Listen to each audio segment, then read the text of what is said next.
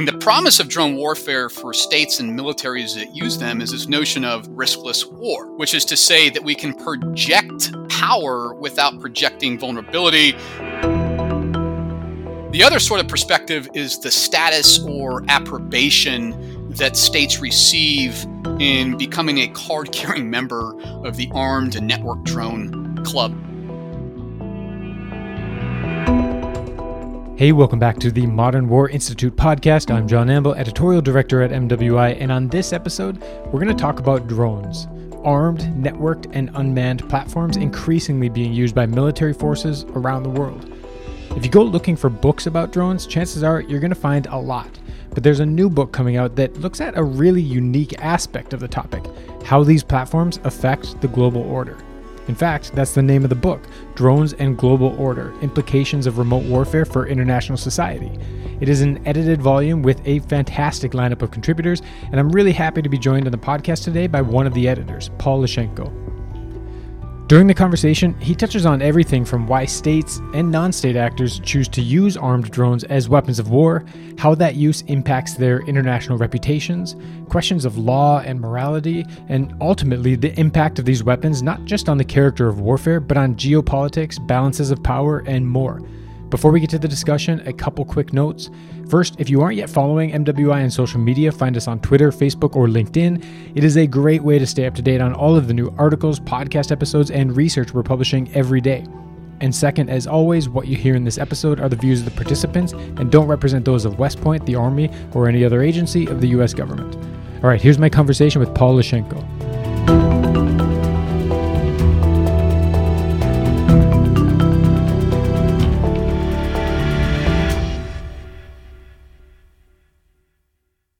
Paul, thank you so much for joining me for this episode of the MWI podcast.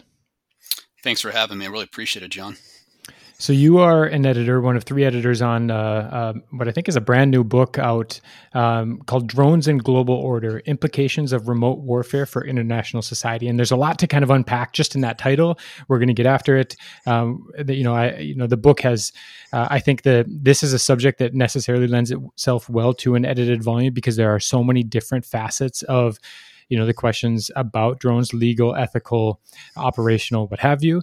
Um, but kind of before we begin can you give listeners a sense of uh, your background? You're an army officer uh, but you're at cornell university now yeah, that's right. So, uh, again, really appreciate the opportunity to convey the body of my work empirically on drone warfare. So, I'm at Cornell right now pursuing a PhD in international relations theory with a focus on the shifting character of war.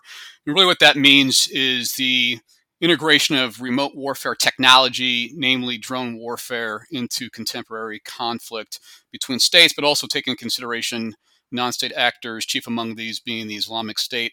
Been here for about a year um, and starting my second year of PhD um, training at this point.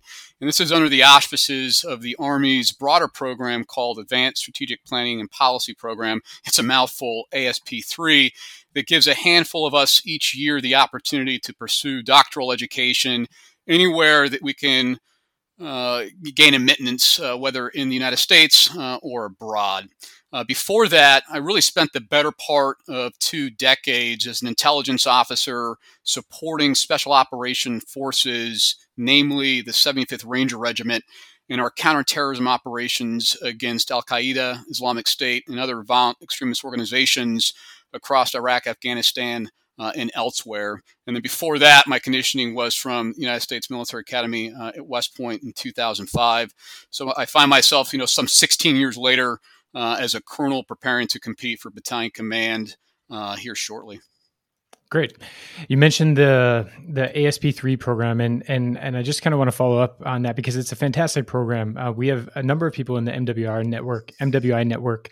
Uh, our current director, our former deputy director, that have been involved with the program, have been sent to go get a PhD. Can you talk a little bit more about, you know, why, you know, to the extent that you know, why uh, the Army created this program to select officers and and send them to graduate school to get a to get a doctorate? Yeah, I think it's a great question. It's one that the that the Army finds itself consistently confronting, especially during budgetary cuts, because there is some cost associated in terms of not just the dollars for top tier universities. And our remit uh, is top tier universities. That's been the guidance for uh, ASP3 officers from the Chief of Staff himself: is get accepted by the best of breed for your particular research interest, but also the time component it takes to achieve a doctoral level of education. Typically, a student would spend five to six years in a PhD program, whereas the Army is asking us to do it in three. So, the broader context of this program is really attempting to reconcile those who are thinkers within the Army critically on matters of importance, such as the shifting character of warfare, but also who are doers in terms of leading soldiers in combat, which is a key core competency of any leader in the Army. And I like to say that both of these go hand in glove, but at time, because of the extreme uh, requirements and training, uh, deployments, uh, one gets sacrificed often, and that's that's typically the critical thinking component, uh, maybe codified within a book length manuscript on a certain subject. And so the Army, around 2010, 2012, uh, under General Odierno as a chief of staff of the Army, recognized the need to professionalize the force in terms of critical thinking. At the time, um, we were contending um, with a threat that we didn't really understand within Iraq and Afghanistan, certainly. And the thought was let's professionalize the force in terms of higher education to contend with these strategic uh, issues. Over time, the return on investment for the Army is that an officer from ASP3 would not just become another faculty member at one of the war colleges or West Point, but would continue to serve in critical leadership positions at the battalion, brigade, in above levels uh, of, of war, if you will, and then also supplement the critical thinking operations of a combatant commander, of a ASCC Army Service Component Commander, uh, of somebody on the Army or Joint Staff. And so over time, the return on investment is an integration of deep analysis towards problems that are germane to the Army's ability to achieve its core mission, which is to fight and win the nation's wars. Uh, that's a great rundown. And actually, for you know, for listeners, uh, you know, you wrote an article for us that we published. I believe it was last summer. Uh, we called it "Warfighters in Ivory Towers." Does the yeah. does the U.S. Army need officers with doctoral degrees? Uh, it really kind of lays out the case in even more detail than than you kind of provided right here. So, if there are any, you know, junior field grade officers or even company grade officers that are looking ahead at their career and interested in this program, I definitely, you know, check out the MWI website, uh, go find that article, and and keep an eye on the program because it really is. I think the key aspect of it is that it sends you to go get a PhD, but then you go back to the force and you do some things that where you can kind of put that that that expertise that you've gained uh, to use in the service of the army. So I think that's fantastic. Yeah, John, if I could just real quick too, there's there's another component here which I think is potentially in some cases more important, and that is the opportunity to serve as an ambassador from the U.S. Army, the U.S. military, to a community of scholars, whether faculty or PhD students or graduate or undergraduate students that may not be exposed to the military and really the essence of what we do for the nation which is not just you know fighting with the nation's war, protect our democracy, but as civil military relations. And so I find myself often communicating the subordination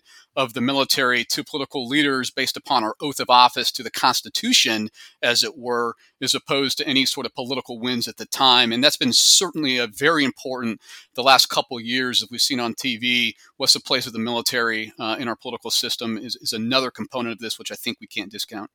Yeah, the civil military relations sort of aspect of it is really important. Um, so I'm gonna I'm gonna sort of as we shift gears into you know the subject of your book and the subject um, you know why I asked you to come on the podcast today, uh, drone warfare. You know I'm gonna sort of break the fourth wall uh, in a sense uh, and give listeners kind of a view into uh, you know what happens. Before we we start recording you and i were emailing back and forth and kind of talking about hey this is what i'd like to speak about. Here's some of the things that i'd like to, I'd like you to you know to talk about on the, on the episode. Um, and you came back and said you know what? A really important kind of maybe first question is um, how do we define drone warfare? And i find that really interesting because i was thinking about that today and you know it's one of those things that we know what armed drones are. We know, you know, the effects that they can have on the battlefield. It's almost that sort of, you know, is it important to define it because I know it when I see it. And the more I thought about it, the more I thought, you know, as our as the conversations we have about drones, especially armed drones, mature uh, and we add nuance, it, you know that's not good enough to be able to know it when we see it. it. we do really sort of need to define it so i am gonna i am gonna kind of um, ask that kind of open open this conversation by asking that question how how should we conceptualize drone warfare yeah i think it's actually a pretty important question because someone who actually has an expertise applying drones tactically and strategically i'm quite uh, disturbed by the assumption within the scholarship of what it is and what it's not and so what you often hear within the scholarship is that drones, armed drones, and network drones that are really altering irrevocably the character of warfare. So, how war is currently waged, but also at the same time, the nature of warfare, which people like H.R. McMaster and other established war theorists will tell you the underlying social and political dimensions of war, the human component uh, especially. And I think that this conflation between the character and nature of war is due largely to the result of the use of armed drones, certainly by the United States, but also France. It conducted an operation in late August now uh, that resulted in the death of the Islamic State's leader in Africa. I think it's because of this notion of targeted killing uh, that we often conflate the, the character uh, and, nature of warfare. So, having said that, how do scholars most often define warfare? Well, in my analysis, and this is in a chapter uh, that will come out here shortly in a book on urban conflict and drone warfare, we often find rarefication of drone warfare to the platform itself. Drone warfare, in essence, is an MQ 9 Reaper built by General Atomics that flies well above 500 miles per hour. It's got an operational reach of 200 miles and can deliver a payload of well in excess of a ton. And so, this is the notion that drone warfare should be essentialized to the platform itself. I think, however, the most insightful uh, analysis on what drone warfare comes uh, comes from scholars who recognize kind of one of three different questions. And the first is what missions do armed drones actually perform? And so there are those that talk about armed drones used for killing, watching, uh, and aiding. And Sarah Kreps, my supervisor at Cornell, will talk about the strategic context of conflict, whether it's humanitarian intervention, counterterrorism, interstate conflict, really mediating the purpose at play for armed drones. So, besides targeted killing, most states would like to have armed drones, but potentially don't have the technological, uh, monetary wherewithal to integrate them into their arsenals. And therefore, they've adopted these cheaper, non lethal, less than lethal armed drones that are useful for short duration intelligence, reconnaissance, and surveillance missions, such as in irredentist disputes or disputed territories. So, the recent conflict in Armenia in Azerbaijan is one case in point. The second sort of approach is to understand how armed drones engage a particular target. And this is really a special matter of inquiry for those who are interested in the broader question of the moral permissibility of strikes. And so, on the one hand, one of my colleagues from the University of Queensland, Neil Renic, just came out with an interesting book called Radical Asymmetric Violence. And he'll talk about the technological advancement in war epitomized by drones leading to this notion of radically asymmetric violence, which is an imbalance of the liability to be harmed by combatants uh, as opposed to uh, non combatants. And so you're basically, in a lopsided way, um, consolidating liability to be harmed in one side versus the others.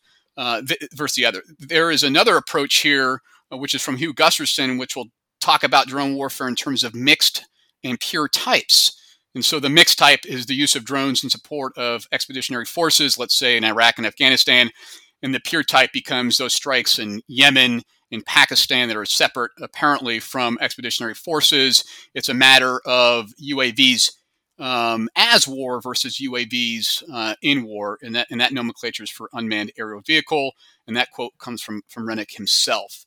And then finally, you get those who talk about where drone warfare takes place. And so Gusterson's notion of mixed and pure is important because that lends a conversation about the so-called hot and cold theater of operations. So is it declared, as in the case of Iraq and Afghanistan internationally, or is it not in the case of Yemen and Pakistan? This sort of third interrogative question of where also points to the legality of strikes, which we can talk about later.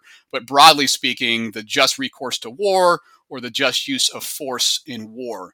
But in my reading, this gives us precious, precious little understanding of what actually drone warfare is, because what's often happening is a perception discreetly on uh, what drones do, how they do it, and where, and also an assumption of why drones are conducted, strikes are conducted in the first place without integrating them into a comprehensive picture of what drone warfare is and is not. And the, and the key trade off for me in my studies is that we haven't been able to provide, especially casual, non expert observers, Americans, French people, an ability to understand what the practice is or practice is not. And, and therefore, the sort of democratic accountability within a democratic political institution, America's democracy for that, is often lacking. And Sarah Kreps and John Kaag talk about this a lot in their book called Drone Warfare.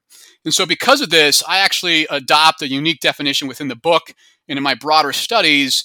I understand drone warfare as the use of armed drones in concert with expeditionary forces to achieve both military and political objectives, whether limited or maximal, and across the continuum of competition and in conflict.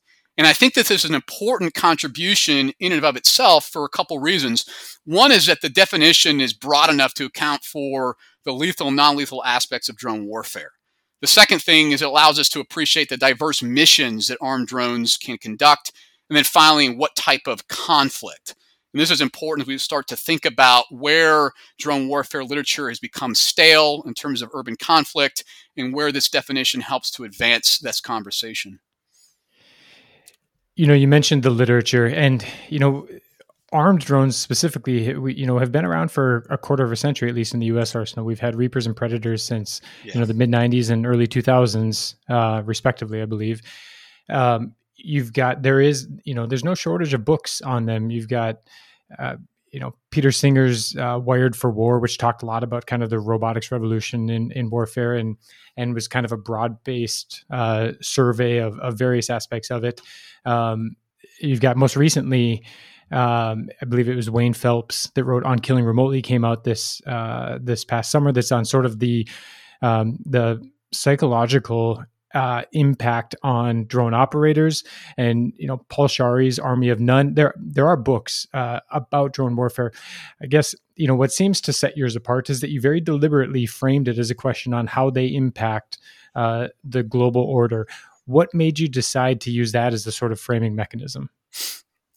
Yeah, it's a great question. And frankly, it's a question that Sarah Kreps, again, my supervisor here at Cornell, a recognized international expert on drone warfare asked me as I started this project, because there are so many works and the, and the scholarship appears to be saturated, what makes this contribution meaningful? And additionally, I just talked to Hugh Gusterson, who I mentioned earlier, and he talked about Americans, uh, especially um, lacking interest in drone warfare, um, as it were, going forward. Um, so I had to contend with that. What I may do in answering this question is two things. One is I want to explain the genesis of the book, yeah, and then do. two is kind of the niche contribution for uh, global order, which will allow me to explain the sort of ways of uh, uh, drone warfare scholarship. So on the former, you know, where did this book derive from? So as I mentioned, for really the better part of two decades, um, applying drone warfare, managing the intelligence rather uh, that would allow a commander to make a decision one way or another I almost viewed as a moral obligation to share expertise and experiences to professionalize the force. And this is the, in the acknowledgement of the book. And, and not only for the military, which is very, very important, of course, uh, given my professional obligations, but also for the broader scholarship and defense intellectuals to understand the implications at a, at a broader global level that heretofore hadn't really been contended well enough within the literature. And indeed, uh, people like myself, my peers, uh, and others were called upon to deploy for you know two decades in Afghanistan and Iraq to protect and preserve the so-called liberal international order. And so, during the initial outbreak of the pandemic, I found myself mowing the lawn literally in northern uh, Virginia, Alexandria. At the time, I worked as an EXO executive officer to uh, Lieutenant General Scott Berrier. uh, the senior intelligence uh, officer of the Army. And I asked myself, you know, how can I meaningful, meaningful, uh, meaningfully contribute to the literature on drone warfare? And this is something that, that, I, that came to me as I was literally um, mowing the lawn. So that's lawn. That's the, the, the, broader genesis. But how does this book contribute where others uh, potentially haven't, or at least not to the degree that we do on global order? And so I think that you have to understand the waves of, of, of, drone warfare literature. And so in 2002, President George W. Bush used a drone for the first time to kill an Al Qaeda official that was involved with the bombing of the USS Cole several years earlier. And since then, there's been kind of this uh, deleterious trend within global security where we now have 20 uh, to 35 or so, depending on the report, uh, states that, that actually have these armed and networked drones. And so scholars have contended with the emergence of drone warfare, as I just defined it, in one of three waves. The, the first wave of scholarship was really content on understanding the drivers of drone proliferation, which is to say that the diffusion of the technology across member states of international society and indeed non state actors like transregional terrorists that have given rise to what one UN official calls the uh, second drone uh, age. Most scholars within this wave, as we talk about in the book and in other writings uh, that I've published, will really focus on the demand side of drone warfare, which is to say, an appetite from especially U.S. allies and partners for the capability. Much less attention was and has been focused on the supply side, which is lobbying, frankly, from the two largest manufacturers of U.S. armed drones, that would be Northrop Grumman and General Atomics, of congressional officials to support the sale of drones abroad. And indeed, towards the tail end of the Trump administration, you saw some fights within Congress. Really, Congress was exercising its oversight on the foreign military sales of drones to key regional allies, uh, to include Saudi Arabia. So that was the first sort of wave. Uh, the second sort of wave dealt with the effectiveness, the punitive effectiveness of drone strikes in combat. And this was bifurcated really between those who thought it was effective and think it's effective and those who don't. And so, on the one hand, you have people like Bryan Price, no uh, stranger to West Point, the director of the Counterterrorism Study Center, that talked about drones being effective in limited sort of operations against a particular typology of threat, in this case, religiously uh, inspired uh, terrorist. And then you have those who argue, like Jenna Jordan, that, you know, really drones may be tactically effective, but they don't really ameliorate the sort of social and political grievances that actually give rise to political conflict in the first place. So, an insurgency may have multiple terrorists picked off by a drone strike, but on the other hand, that does nothing to abate the, broad, the broader sort of communal movement towards installing uh, more uh, legitimate political authority. Or at least to their mind. And the debate, frankly, is, is really unsettled this, at this point. And then the third wave um, dealt with the legal, moral, and ethical implications of drone warfare, partly because it's very challenging with the lack of data and transparency for some of these strikes to actually draw a causal effect for, uh, for an argument. And so philosophers, psychologists, anthropologists, legal scholars were more comfortable talking about philosophically what would make a strike moral and ethical and what would not. And so, as I was mowing the lawn in Virginia, reflecting on this, it really struck me that the literature is saturated, but it's saturated within one of these three waves, and mostly the third wave. Renic's book's a good example of that. Some of Sarah's work is a good example of that. And so, how do we push the debate forward about the place of drone warfare in international society? We need to make global order the locus of our analysis and understand the trade offs of drones on this social concept. Some of them actually, frankly, are helpful, whereas some are not. And we can talk about those going forward. But broadly speaking, that's where this book attempts to take the conversation in an entirely new direction that most scholars haven't given uh, real attention to. So you are an army officer. You've talked about your your uh, your military background. Listeners will you know will hear you and and hear you talking about this. Um, you know very much from a sort of scholarly perspective you've you've done you know you've given a, a fantastic literature review. I want to ask though you know we talk a lot about the need to bridge the gap between scholarship and and, and practice.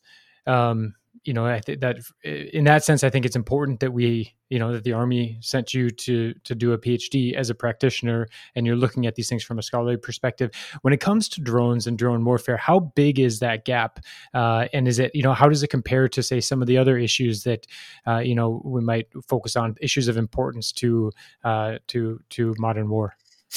John, that's a great question. What is the return on the investment for the Army who you know, people within the Army will, will, will, listen to this and say, okay, you know, you've published a book, but what, what, does it mean in, in real terms? I think is a phenomenal question. It's actually a question that was posed to me last week as I presented a paper to a panel here at Cornell, which will be published and part of my dissertation on the public's perception of morally legitimate drone warfare, uh, which I'd like to talk about later uh, as well. And so the place of this book in Army professional education is this we often talk about these higher order implications, legitimacy, order, when we're determining the merits or not of conducting a strike in combat. I can't tell you how many times times myself as the intelligence officer for the Joint Special Operations Task Force in Afghanistan or Iraq would sit there and talk to the J3, the operations officer and the commander. He had his nucleus of support surrounding him. What does this strike mean for legitimacy of America's intervention in Afghanistan in this case? What does it mean for the status or approbation that the United States receives from regional allies and partners, certainly set against the metastasizing of the Islamic State in the Khorasan province? So these questions that we talk about in the book are highly germane to what the Army does, whether or not we want to recognize it. And it really becomes a very germane conversation at the battalion, brigade, and higher levels of command, whether theater strategic, theater operational, as we attempt to adjudicate measures of performance and effectiveness of these strikes. And so this is necessarily just a fanciful conversation to check the mark for, you know, dissertation or, or whatever. These are substantive conversations that we have to contend with and have to be equipped with the tools and the frameworks to do so.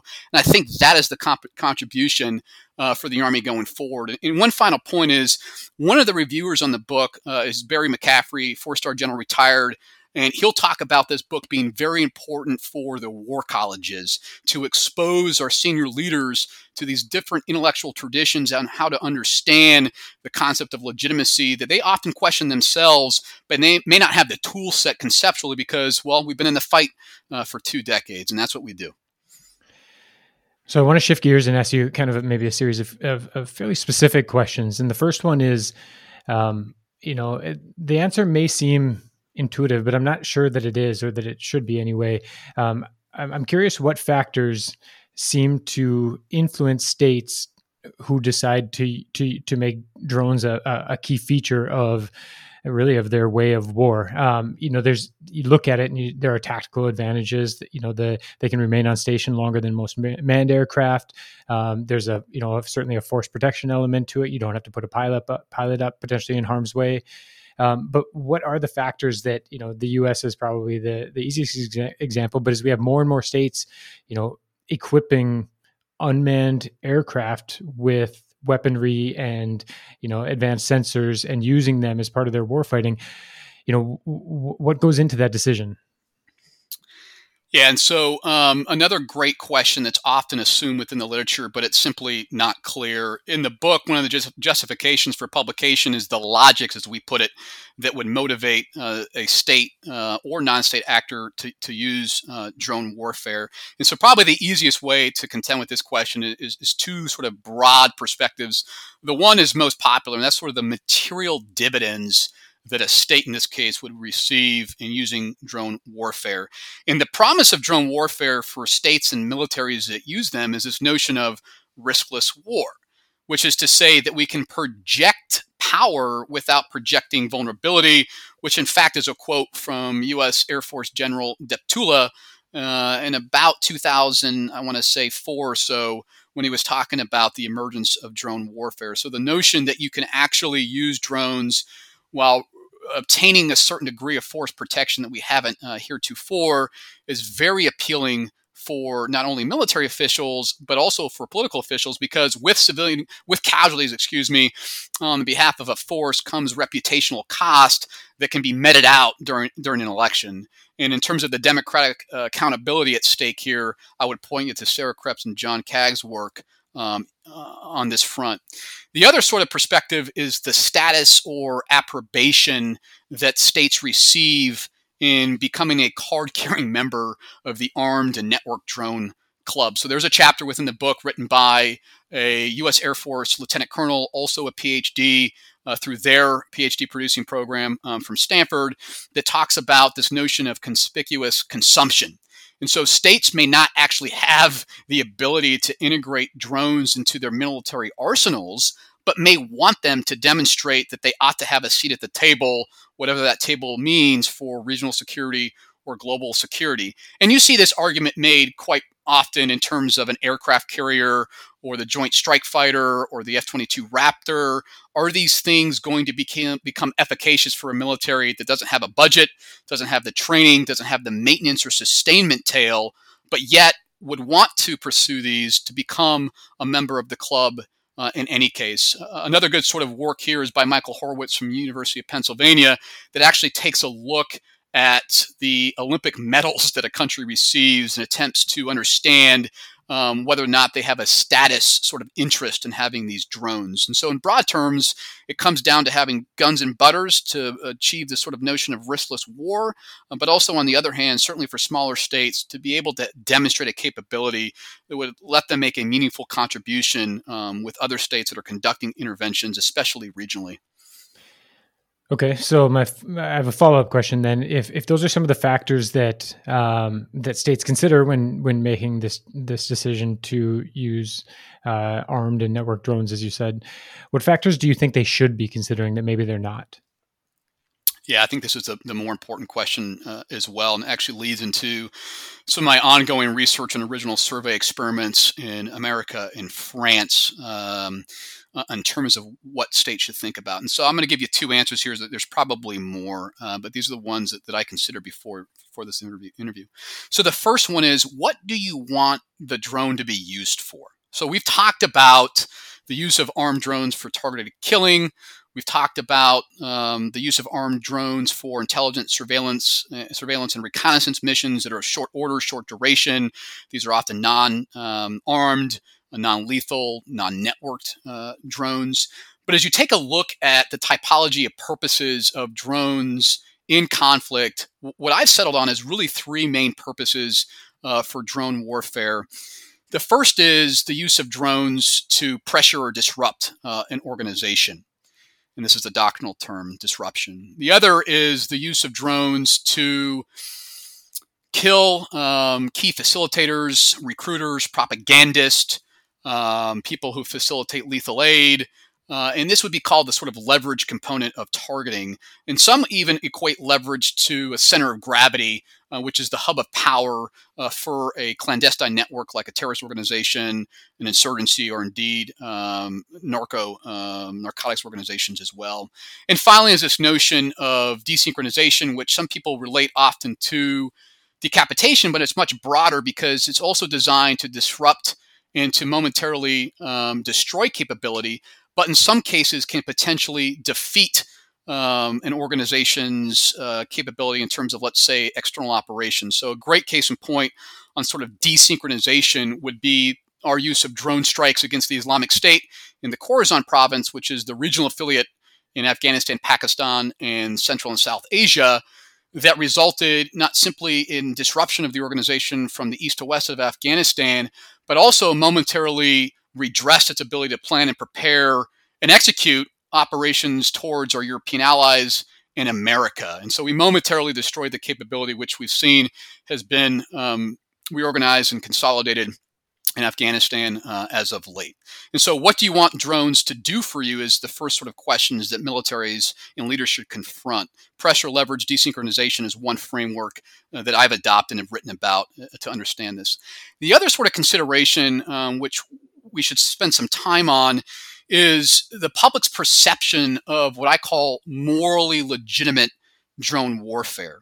And so, in the annals of legitimacy studies, you often understand legitimacy in one of two ways. One is it's a legalistic concept, it's a compliance pull of states to align behavior against, let's say, international humanitarian law, which are the laws of armed conflict, uh, or other sort of protocols that states have agreed on. And so, this is the compliance tradition of legitimacy studies. And the other way to understand it is, is almost a sociological or subjective perception, which is empirical at the same time, which is people's stated beliefs about the uh, rightful conduct, uh, in this case of wartime behavior. And so when I talk about the public's perception of morally legitimate drone warfare, really what I'm talking about are the underlying norms and rules that condition people's immediate intuitions for how they understand legitimate strikes or not. And I'm going to leave it there because you probably have a lot of questions about what that means, but I can unpack it further. So I think that this is the second sort of consideration is is, is the notion of legitimate drone warfare. Yeah, and, and that which has so many layers to it too, right? There is the there is a codified legal construct, uh, the law of armed conflict, um, where we talk about proportionality and discrimination and and the, the principles um, of the law of armed conflict. There's also the um, you know ethical uh, consideration, which overlays on top of, but is distinct from the sort of public sentiment one. Does That's does right. does the American public want wars fought in their name to be fought remotely with these sorts of platforms. And you know those all feed into that question of legitimacy. I, would love to hear you talk a little bit more about that. Yeah, it, it, this is really what fires me up when I start thinking about drone warfare studies in the next wave, because what it allows us to do is to adopt, at least in a social uh, scientist sense, sense, what we call these econometric methods, so empirical uh, statistical methods, and, treat legitimacy is actually a dependent variable, which can shift based upon different conditions. And so, what do I mean? about moral legitimacy. And so when you take a look at the drone warfare literature, what you often find are scholars, again, mostly philosophers, psychologists, cognitive scientists, talking about legitimacy in terms of one or three moral norms. A moral norm is something that is thought to regulate and uh, constitute behavior. It's usually thought of as universal in scope. It's not linked to one or another political authority. Uh, it's consistently held by people across cultures, and it typically relates to suffering. And of course, suffering uh, is involved in conflict, whether or not it's the direct form or the indirect form that we're talking about today. And so, the first sort of moral norm that people talk about in terms of legitimacy is this notion of courage. That we would want our soldiers to actually demonstrate physical courage on the battlefield, be liable to be harmed as a measure of legitimacy. And this relates to Gusterson's notion of mixed drone warfare, the use of strikes in support of expeditionary deployed forces in ground combat.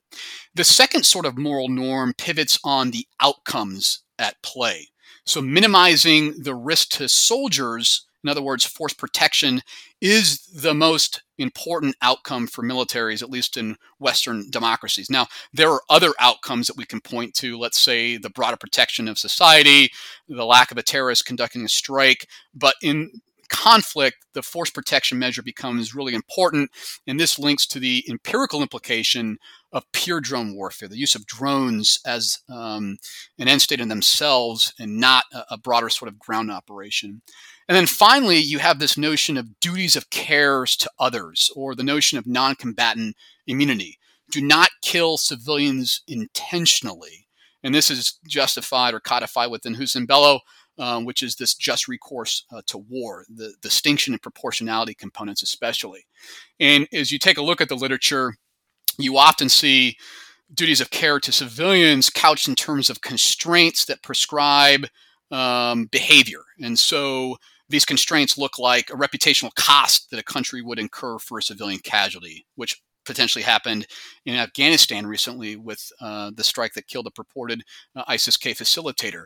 Uh, that we should demonstrate uh, militaries uh, that it, that is should demonstrate the use of a strike towards a military objective only, because when we start talking about politics, legitimacy becomes very tenuous. And then finally, is this notion of constraints that go above and beyond what even a layperson would understand as uh, feasible or warranted in Jus in Bello considerations. And so we call these in the literature supererogatory constraints. And as you take a look at the literature, it's either courage, outcomes, and duties that scholars often talk about. But having watched and conducted drone warfare for two decades, I, I, think we've missed the boat on understanding that it's not one or the other, but that these norms work in concert with each other and are teased out in certain ways based upon how strikes are used and how strikes are constrained. And so it's not one or the other, but a constellation of these norms that we have to understand through this notion of use and constraint, which is my original contribution to literature. Has the uh, the sort of emergence of drones and the proliferation of drones over the past, you know, say two decades plus, um, has it has it been destabilizing? Well, I think this probably links back uh, to the conversation about global order and the trade offs uh, in global order. Um, one thing I, I may want to do right now to kind of tie up the, the previous question is just to really focus on the use and constraint of, of drone warfare. And, then I'll flip back uh, into your question because this is very important to understand, right? So, the use of drone warfare can be a tactic, much like a patrol or clearance operation in conflict, but it also can be used as a strategy, which the scholarship and practitioners pay less attention to. Uh, and it's really underwritten by a theory of victory that we could use drone warfare to, to decapitate an organization. Where on the other hand, there's different types of constraints to include unilateral constraints. So President Obama's presidential guidance that was uh, integrated, I think, in 2013 uh, is a form of unilateral constraint, but there's also multilateral constraints as well, such as the United Nations Security Council resolution that governs French drone strikes uh, within Africa.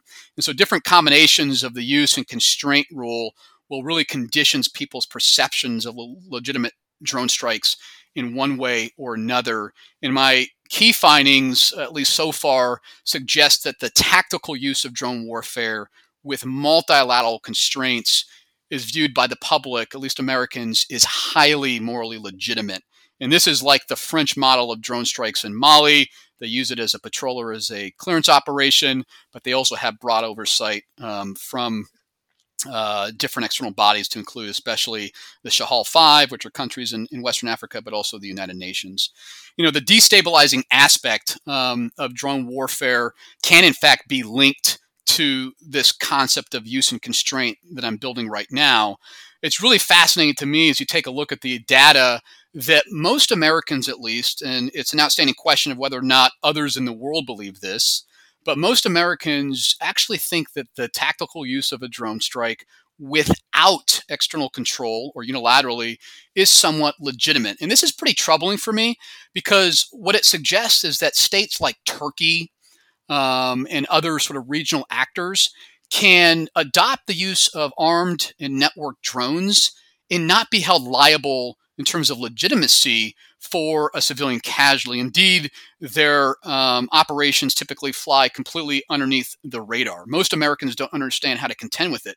And so, as you take a look at the global governance of drone warfare, what we often think and settle on is well, it's the United States' strike against Soleimani. It was strategic in nature with unilateral constraints. This is what's unraveling the, the, the, the key sort of procedural norm, sovereignty uh, that undergirds global order.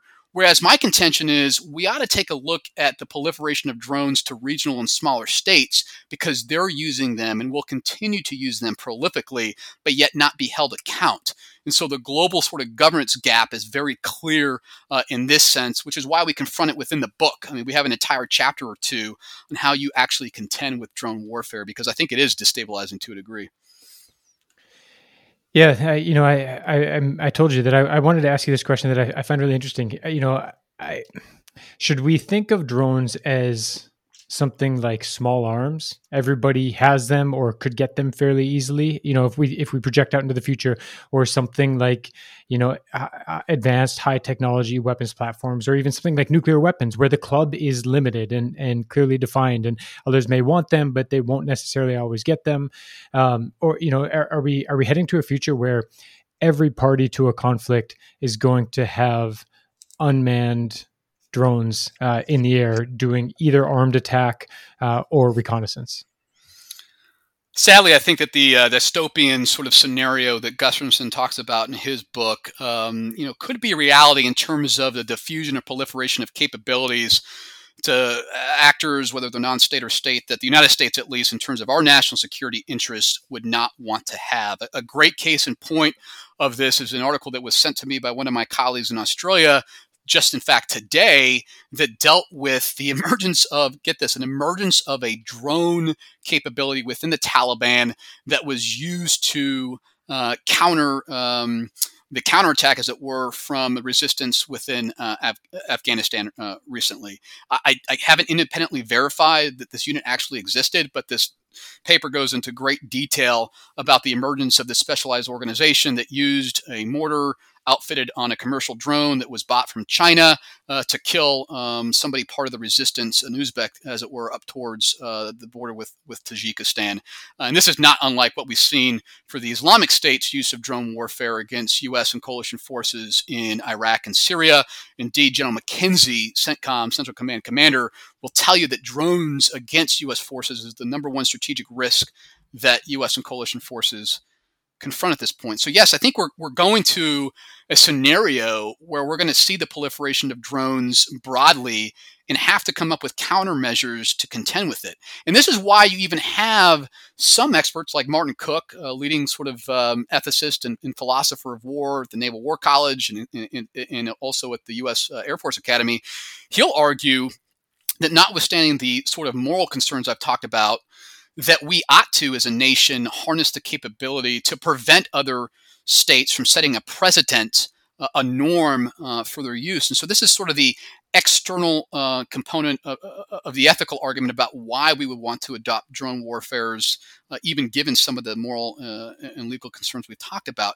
But there's also kind of an internal component to this as well. And I often been asked the question, whether it's undergraduates here at Cornell, or others uh, in my presentations and writings, you know, is the United States going towards a fully autonomous weapon, which is to say, one that can identify a target on its own based upon pre scripted uh, criteria, can conduct an operation on its own, um, and also can survive on its own over time? And my answer, uh, much to people's surprise, is no.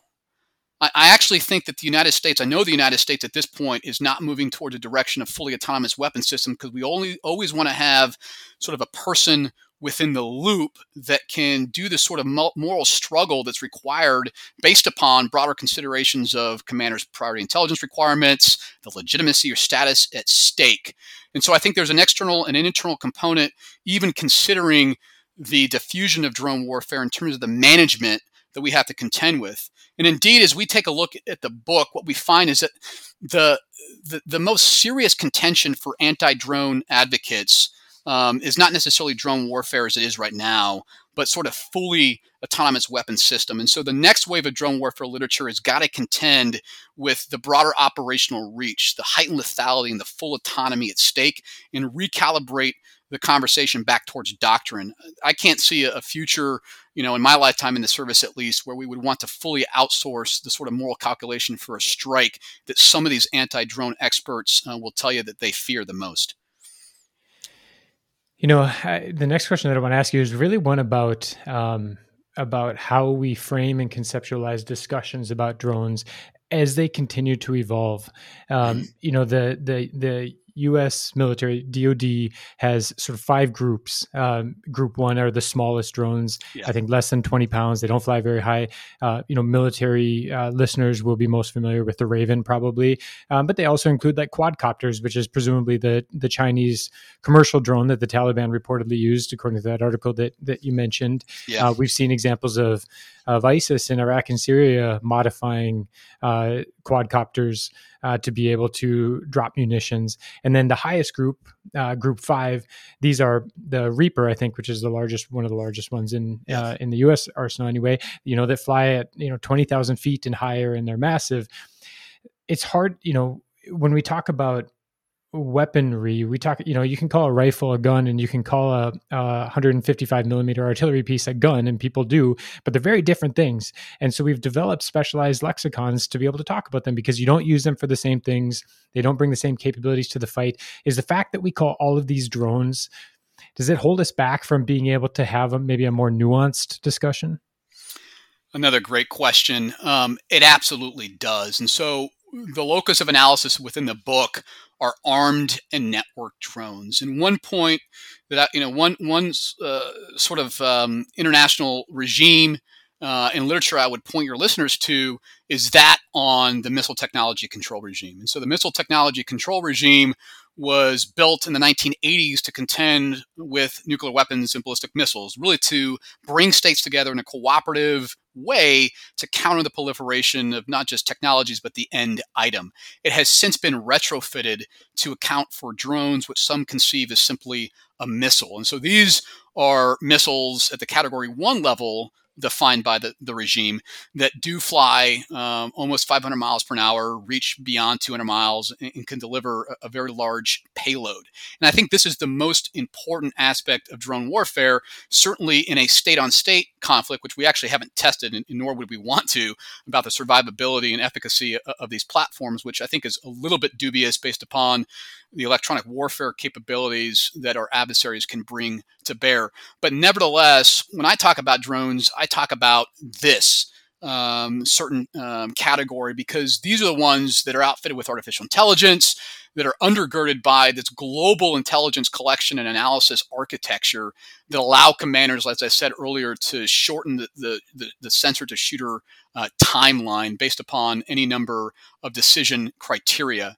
Uh, we also have to understand that drones, um, whether in the small form or the large form, go more beyond just the platform. And so it takes something like 200 different maintainers, operators, crew members, so on and so forth to operate an armed and networked drones. It'll probably take less to operate a Shadow or, or Raven, of course. And these drone operators and maintainers and intelligence analysts are displaced across the world, and some of them are actually deployed in harm's way. And so I think we have to be very clear about what we're talking about in terms of the implications of drones on, let's say, global order. Now, that's not to say that these unarmed, non lethal, smaller drones aren't important, as we've seen with the Taliban and the Islamic State. In fact, Keith Carter, who's a lieutenant colonel at West Point, wrote a chapter for me on drone warfare proliferation to include among non state actors. And in, in his findings, are that drones are coming to a theater of war near you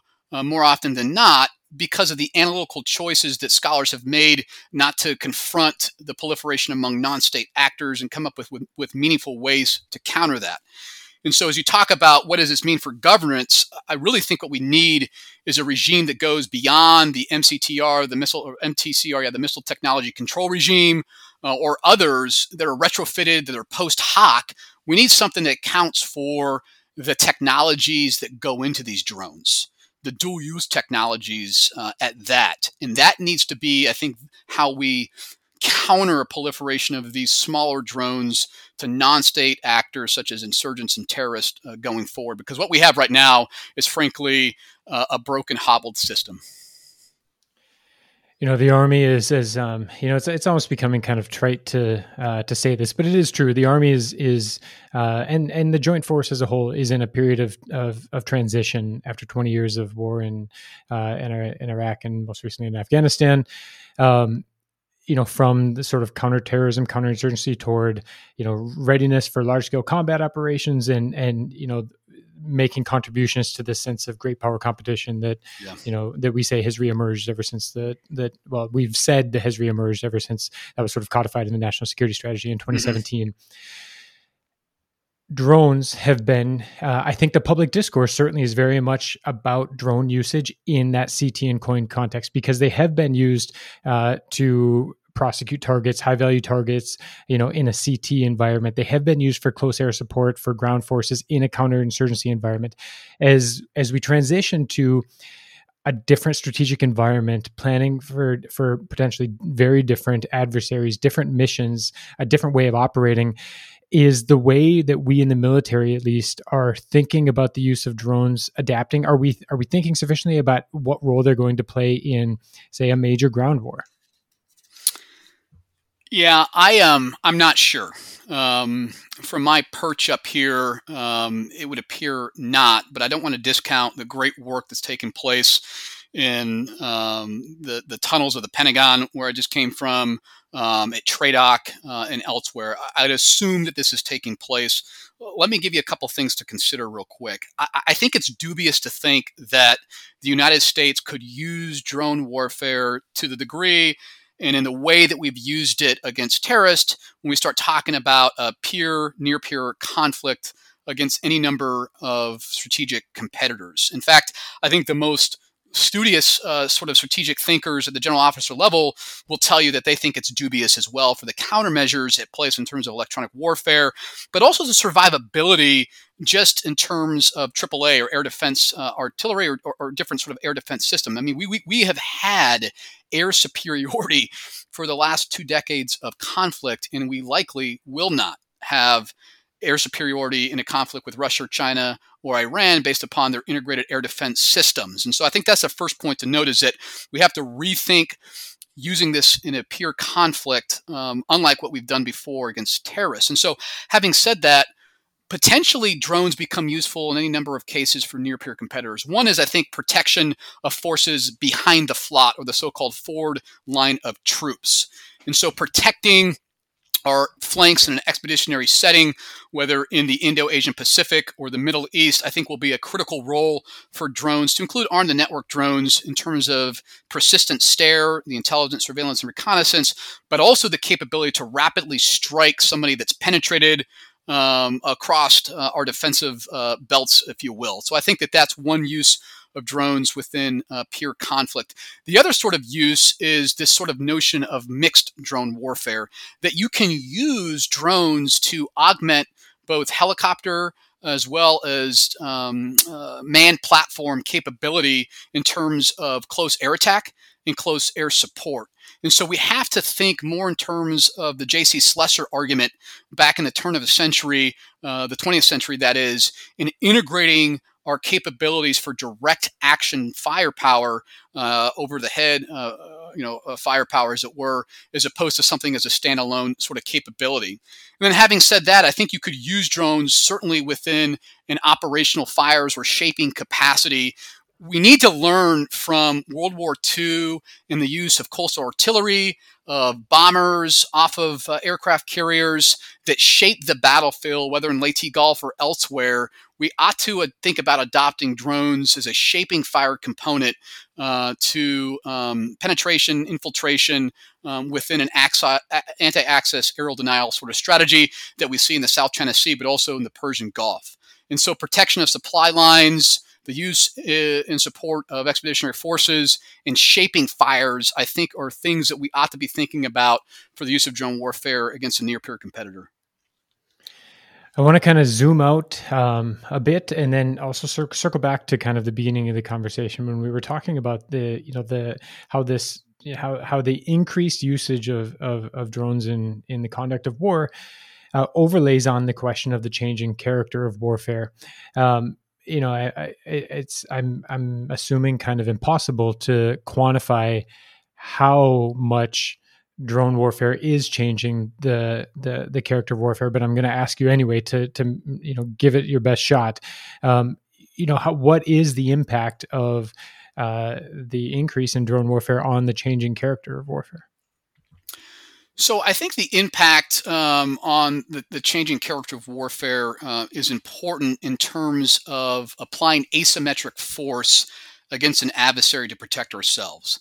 What's really fascinating uh, about the survey response that I received in, in his latest original survey experiment with, with Americans that I conducted in March is that most Americans, at least, actually one think that drone warfare is relatively legitimate. And so, on the scale of like one to ten, the average response was about like a six point two. Now, I don't know what that really means, but I know it's above a five, and so it's it's pretty clear that most Americans think drone warfare is uh, pretty legitimate, and they often don't think about somebody's personal um, risk when they attempt to adjudicate the legitimacy of a strike. In other words, they don't care whether or not um, a soldier is deployed to conflict in this sort of bravery, heroism, you know, martial virtue that he or she demonstrates as a measure of legitimacy. And so I actually think that drone warfare has resulted in the ability to apply force while protecting ourselves. So again, projecting force while not protecting vulnerability which is an important dividend from at least a strategic sort of instrumental logic, which is not to talk about the morality at stake, but the interest um, at stake. Where I disagree with most scholars on the technology of warfare is this notion that drone warfare has changed the, the nature of warfare, which are the social and political um, sort of pillars of, of conflict. Martin uh, Dempsey, General Retired Martin Dempsey, just authored uh, a foreword to a book from Thornwillow Press, which is up at West Point, which I would commend to anybody. It's called, uh, I'm looking at it right now in my library, Beauty is the Beginning of Terror. And I just want to read you one quote um, from this book real quick that I think captures exactly um, what I'm trying to communicate in terms of the. Um, the nature of war. And so he says on page 17, quote, through this project, the cadets grew in their understanding that war is always an intensely human endeavor. No matter how the trappings of technology might seem to put us at some distance from the horror, unquote. And so I think that that's what we have to really understand is that while we may want to achieve a certain degree of asymmetry that goes above and beyond the machine gun, the artillery piece, the helicopter, the jet, we're never going to get away from the fact that it's really a human endeavor and that these operations, let's say the over the horizon strategy that we're apparently adopting in Afghanistan, are actually built upon intelligence that someone has to gather, whether it's pocket litter, a device, a laptop, and putting these things together in order to point us in the right direction. And so I think the shifting character warfare gives us better protection. But on the other hand, I'm not really sure that over time the sort of protection is going to outweigh the risk that we will confront in a near uh, peer competitor sort of conflict, whether it's in Asia uh, or the Middle East. Well, you mentioned, um, you know, early in the conversation that that you talked to retired General uh, McCaffrey, Barry McCaffrey, and that he said, you know, he thought his value is really going to be when it when it makes when the book makes it into sort of PME institutions, Army War College, and what have you. I suspect that um, very shortly it will be in libraries at you know at, at sort of all levels of, of U.S. military education, from you know West Point and the other service academies, all the way up to the the senior services colleges, senior service colleges. Um, I want to, I, you know, I, I, have to say I've got a list of about nine more questions at least, and every time I ask you one, I've got two more. Um, I think we are going to wrap it up there. I'll say, you know, it's it's it is a pleasure to to anytime I get to talk to somebody who ha- has the time to really think deeply about such a complex issue, and and and listeners will hear it, you know, when as they listen to you that you've you've spent a lot of time looking at this from from you know the many relevant angles and and and perspectives, and uh, if if there's not, you know, I can't think of a better endorsement for the ASP three program and the fact that the Army, you know, this is why the Army sends uh, officers to go get PhDs so that they can improve our institutional thinking about complex challenges. So, uh, with that, I want to thank you again, Paul, for for making some time and and chatting with me. Uh, you know, recommend the book to to any listeners that are that are interested in it. Thanks so much, John. I really appreciate the opportunity to explain to the Army the return on investment for the Advanced Strategic Planning Policy and Program. And I'll just end with this briefly.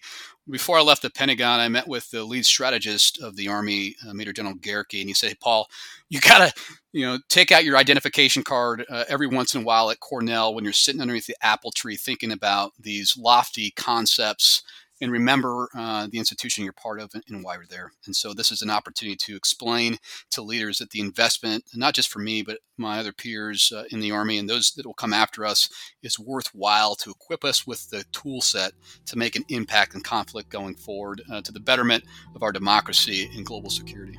Absolutely. Thanks, Paul. Thanks.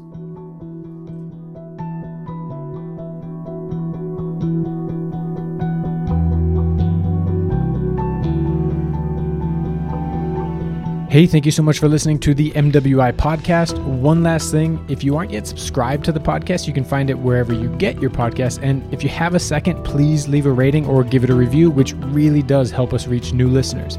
Thanks again.